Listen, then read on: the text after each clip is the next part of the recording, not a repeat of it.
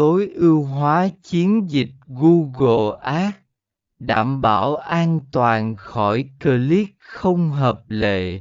Phần 3b Nguy cơ từ click không hợp lệ và ảnh hưởng của chúng click không hợp lệ là một thách thức ngày càng phổ biến và đáng lo ngại đối với những người quản lý chiến dịch quảng cáo trực tuyến